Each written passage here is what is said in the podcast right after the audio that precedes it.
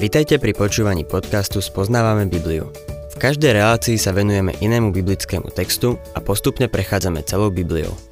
V dnešnom programe budeme rozoberať biblickú knihu Skutky apoštolov.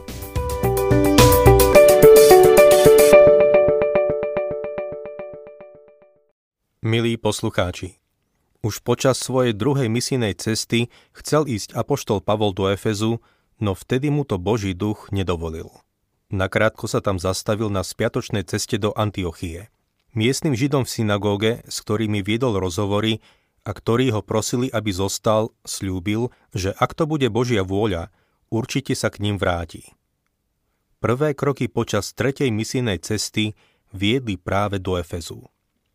Tam našiel niekoľkých učeníkov, ktorí síce uverili, ale neprijali Ducha Svetého. Apollo, na ktorého kázanie uverili, poznal totiž iba Jánov krst. Ani len nepočuli teda, že Duch Svetý existuje. Pavol im preto povedal evanílium pána Ježiša Krista, dali sa pokrstiť v mene pána Ježiša Krista a prijali Ducha Svetého. Otvorme si 19. kapitolu skutkov Apoštolov a budem čítať od 8. po 10. verš. Pavol vošiel do synagógy, kde smelo hovoril. Tri mesiace viedol s nimi rozhovory a presviečal ich o Božom kráľovstve. Keď sa však niektorí zatvrdzovali, odmietali veriť a pred zástupom potupovali učenie, opustil ich, oddelil učeníkov a každý deň viedol rozhovory v Tyranovej škole. Toto trvalo dva roky – takže všetci, čo bývali v Ázii, Židia i Gréci, počuli pánovo slovo. Pavol musel opustiť synagógu, pretože sa proti nemu vzniesla veľká vlna odporu. Presunul teda svoju činnosť do Tyranovej školy. Čo bola Tyranova škola? Bola to škola pre Efezanov. Uprostred dňa mali siestu asi na 2-3 hodiny a predpokladám, že v tom čase si ju Pavol prenajímal a vyučoval Božie slovo. Za tie dva roky počuli Božie slovo v celej provincii Ázia, Židia i Gréci. Môžeme tak získať istú predstavu o tom, ako sa Božie slovo šírilo. Je zrejme, že výsledkom tejto činnosti bola církev v Koloseách. Pavol napísal list Kolosanom, podobne ako aj Rimanom, ešte skôr, ako ich navštívil. Napriek tomu sa on považuje za zakladateľa týchto zborov. Ako k tomu došlo? Jednoducho tak, že z Tyranovej školy sa evanelium rozšírilo do ďalších miest. Keď Korinťania chceli, aby k ním Pavol prišiel, odpísal im. Nechcem vás totiž teraz vidieť len tak letmo, lebo dúfam, že ak dovolí pán, nejaký čas u vás pobudnem. V Efeze ostanem až do Turíc, lebo sa mi tam otvorili veľké dvere činnosti, ale aj protivníkov je mnoho. Počas tých dvoch rokov sa evanílium rozšírilo po celej provincii Ázia. Sedem zborov v Malej Ázii pravdepodobne vzniklo cez Pavlovo kázanie tu v Efeze. Jeho služba v Efeze mala pravdepodobne najväčší účinok. Čítajme ďalej 11. verš. Boh konal skrze Pavla neobyčajné mocné činy. Grécky výraz pre mocné činy je dynamis, z ktorého je odvodené aj slovo dynamit. Boh konal skrze Pavla nadprirodzené činy. Efes bolo významným náboženským centrom, možno ešte viac ako Atény či iné mestá. Nachádzal sa tam Dianin chrám a uctievanie, ktoré sa s ním spájalo, bolo vo svojom jadre satanské. Boh obdaroval Pavla zvláštnou mocou, aby mohol čeliť takejto opozícii. 12. verš Preto ľudia donášali chorým šatky a zástery, ktorými sa dotkli jeho tela. A neduhy ich opúšťali a zlí duchovia z nich vychádzali. Čo to boli za šatky a zástery, ktoré sa tu spomínajú? Osobne sa nazdávam, že to mohli byť utierky a handry, ktoré Pavol používal pri práci. Možno s nimi utieral pod z čela. Vieme, že vyrábal stany a v Efeze bola horúca klíma. Tieto šatky a zástery boli špinavé. Ľudia prišli a pozbierali ich a boli uzdravení. V tejto oblasti boli rozšírené náboženské mystériá, pri ktorých sa používali biele rúcha a pri ktorých sa kládol dôraz na čistotu. Všetko muselo byť čisté a biele. Mám dojem, že Boh sa postavil proti takejto praxi. Použil tieto špinavé a prepotené šatky na uzdravenie chorých. V tomto verši vidíme, akou mocou Boh obdaroval Pavla. Pokiaľ viem, toto je jediný takýto prípad, ktorý sa kedy udial. Je to až rúhačské poslať niekoho zo šatkov a vyhlasovať, že je v nej nejaká moc. Boh použil šatky a zástery, aby sa postavil proti pohanským praktikám. Pokračujme 13. veršom. A niektorí potulní židovskí zaklínači sa pokúšali vysloviť meno pána Ježiša nad tými, čo mali zlých duchov a hovorili. Zaklínam vás za pomoci Ježiša, ktorého hlása Pavol. Keď videli, čo Pavol dokázal, pokúsili sa to napodobniť. 14. až 16. verš. Robili to siedmi synovia istého skevu, židovského veľkňaza. Ale zlý duch im odpovedal – Ježiša poznám, aj o Pavlovi viem, ale kto ste vy? A človek, v ktorom bol zlý duch, sa na nich oboril, zmocnil sa dvoch z nich a tak ich dobil, že ušli z toho domu nahý a doráňaní. Všimnime si, že to boli kňazi. Boli to kňazi, čo sa znížili k takýmto veciam.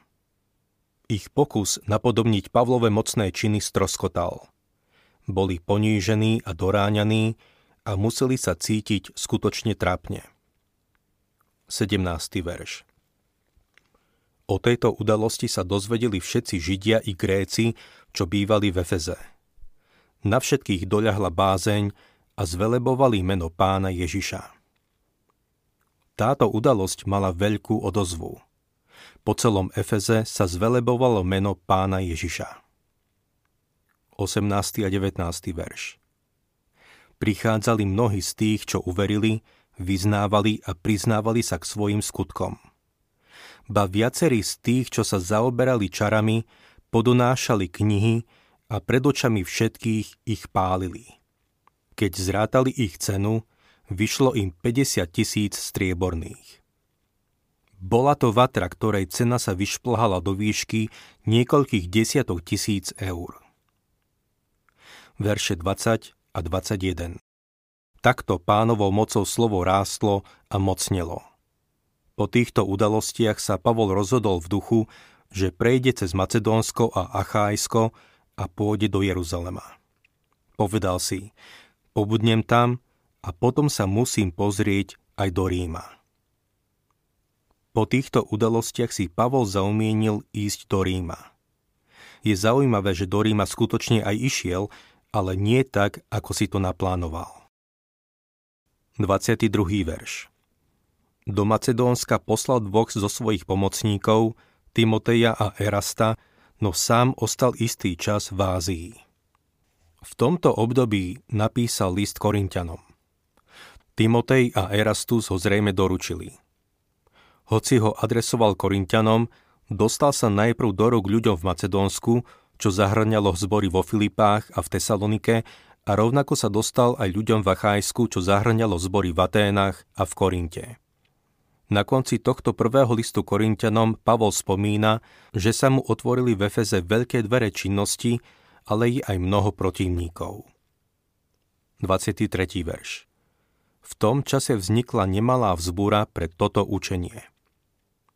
V tomto verši je v gréckom texte použitý výraz cesta na miesto učenia.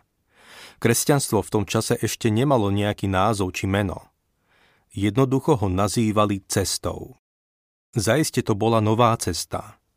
Poukazovala na pána Ježiša, ktorý sám o sebe povedal Ja som cesta, pravda i život. Nik neprichádza k Otcovi, ak len nie skrze mňa. Čítajme ďalej 24. verš. Istý zlatník menom Demeter vyrábal strieborné armetidine chrámiky a tým umožňoval remeselníkom nemalý zárobok. Dianin chrám bol významným pohanským chrámom, v ktorom okrem iného prekvítal obchod. V tej dobe plnil úlohu banky. Tento chrám bol však aj centrom hriechu. Spájala sa s ním veľká nemravnosť. Je pravda, že náboženstvo sa môže znižiť na takú nízku úroveň ako nič iné. Tento chrám bol jedným zo siedmých divov sveta. Bol to najväčší grécky chrám, aký bol kedy postavený. Bol krásny a umelecky vyzdobený, ale obraz Diany či Artemis bol ohyzný. Nebola to tá pôvabná Diana, ktorú mali Gréci. Bola to drsná orientálna Diana s mnohými ňadrami. Tieto strieborné artemidine chrámiky sa dobre predávali a bol to veľký biznis. Pavlova činnosť do toho zasahovala a prekážala. Pokračujme veršami 25 až 27. Raz týchto remeselníkov a robotníkov, ktorí pritom pracovali, zromaždil a povedal im. Muži, viete, že svoj blahobyt máme z tohto remesla a vidíte a počujete aj to, že tento Pavol presvedčil a zviedol značný zástup nielen v Efeze, ale takmer po celej Ázii. Hovorí, že bohovia urobení ľudskými rukami nie sú bohmi. Takto nám nielen hrozí nebezpečenstvo, že naše remeslo stratí vážnosť, ale ani chrám veľkej bohyne Artemis si nebudú vážiť. A ešte sa začne rúcať veleba tej, ktorú uctieva celá Ázia i celý svet. Vidíme, že toto pobúrenie, ktoré podnietil Demeter a jeho spolupracovníci, sa týkalo ich chleba a masla. Báli sa, že prídu o zárobok. Cítili sa ohrození a preto si povedali, že s tým musia niečo spraviť. Verše 28 až 32 Keď to počuli, zblkli hnevom a kričali. Veľká je efeská Artemis. V celom meste zavládol zmetok, spoločne sa hrnuli do divadla a strhli so sebou aj Pavlových spoločníkov, Macedónčanov Gája a Aristarcha. Pavol chcel ísť medzi ľud, ale učeníci mu to nedovolili. Aj niektorí aziarchovia, ktorí boli jeho priateľmi, mu poslali odkaz s prozbou, aby nešiel do divadla. Každý vykrikoval niečo iné, lebo v zhromaždení panoval dokonalý zmetok a viacerí ani nevedeli, prečo sa tam zišli. Pavla by samozrejme zabili a jeho priatelia to vedeli – už niečo také zažil v Galácii, keď ho kameňovali v Listre. Aziarchovia boli politickí a náboženskí predstavitelia, ktorí Pavlovi poradili, aby sa nepokúšal osloviť tento dav. Bolo by to hlúpe a nič by tým nedocielil. 33. verš Tu naviedli zo zástupu akéhosi Alexandra a Židia ho potisli dopredu – Alexander si pokynom ruky vyžiadal ticho a chcel ľudu povedať obrannú reč. Alexander bol pravdepodobne jedným z Pavlových konvertitov. 34. až 40. verš No keď zistili, že je to Žid, všetci jednohlasne asi dve hodiny kričali. Veľká je efeská Artemis. Keď mestský pisár upokojil zástup, povedal Muži, Efezania, kto by nevedel, že mesto Efez je strážcom chrámu veľkej Artemis a jej obrazu, ktorý padol z neba? Keďže to naozaj nemožno poprieť, musíte sa upokojiť a nesmiete nič robiť unáhlenie. Priviedli ste totiž týchto mužov, hoci sa nedopustili svetokrádeže a ani sa nerúhali našej bohyni. Ak teda Demeter a s ním spojení remeselníci vznášajú proti niekomu žalobu, tým sa zaoberajú verejné súdy a na to sú prokonzuli. Nech žalujú tam. Ak si niečo žiadate, vyrieši sa to na zákonnom zhromaždení. Veď nám hrozí nebezpečenstvo, že za dnešok nás obvinia zo vzbury, lebo nemáme ako vysvetliť túto vzburu.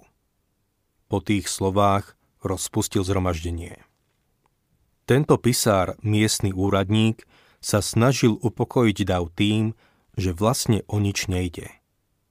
Povedal im, že ak chcú vzniesť nejakú žalobu, majú to spraviť zákonným spôsobom. V skutočnosti sa obával, že budú mať problém túto vzboru vysvetliť. Zhromaždenie teda rozpustil. Zástup sa rozišiel. Po tejto skúsenosti Pavol odchádza do Macedónska, Filíp, Troady a Milétu. Prejdeme k 20. kapitole a budeme čítať prvé dva verše. Keď vzbura ustala, Pavol si zavolal učeníkov, povzbudil ich, rozlúčil sa a pobral sa do Macedónska. Prešiel jeho územím, vytrvalo ich pozbudzoval Božím slovom a prišiel do Grécka. To znamená, že znovu navštívil Atény a Korint. Tretí a štvrtý verš. Tam strávil tri mesiace a potom sa chystal odplaviť do Sýrie.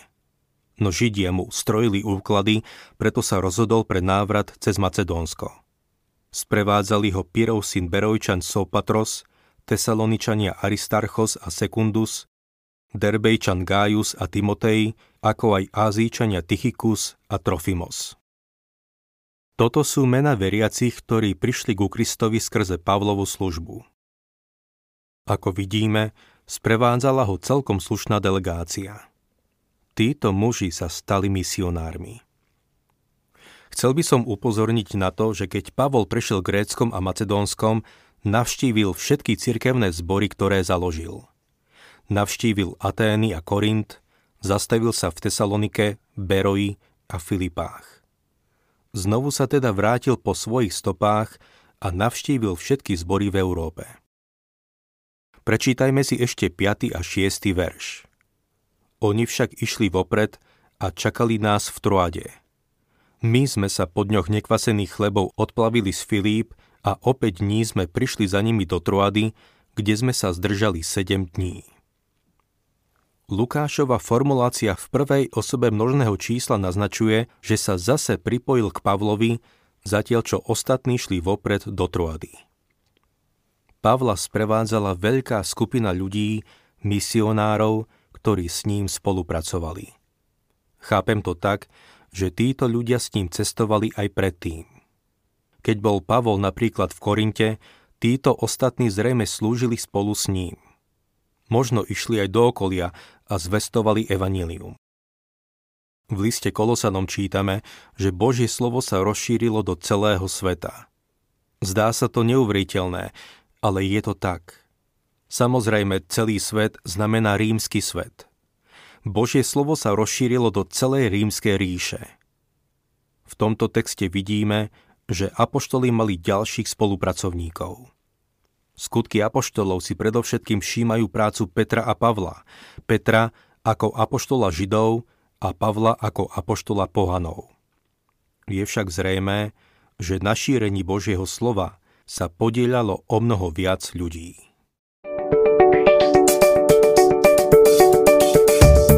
Ak sa vám páči program Spoznávame Bibliu, budeme radi, ak ho odporúčite svojim známym a dáte like alebo nás začnete sledovať na facebookovej stránke Spoznávame Bibliu. A ak vás niečo oslovilo alebo zaujalo, napíšte nám cez Facebook alebo na adresu spoznávame.bibliu zavinač gmail.com.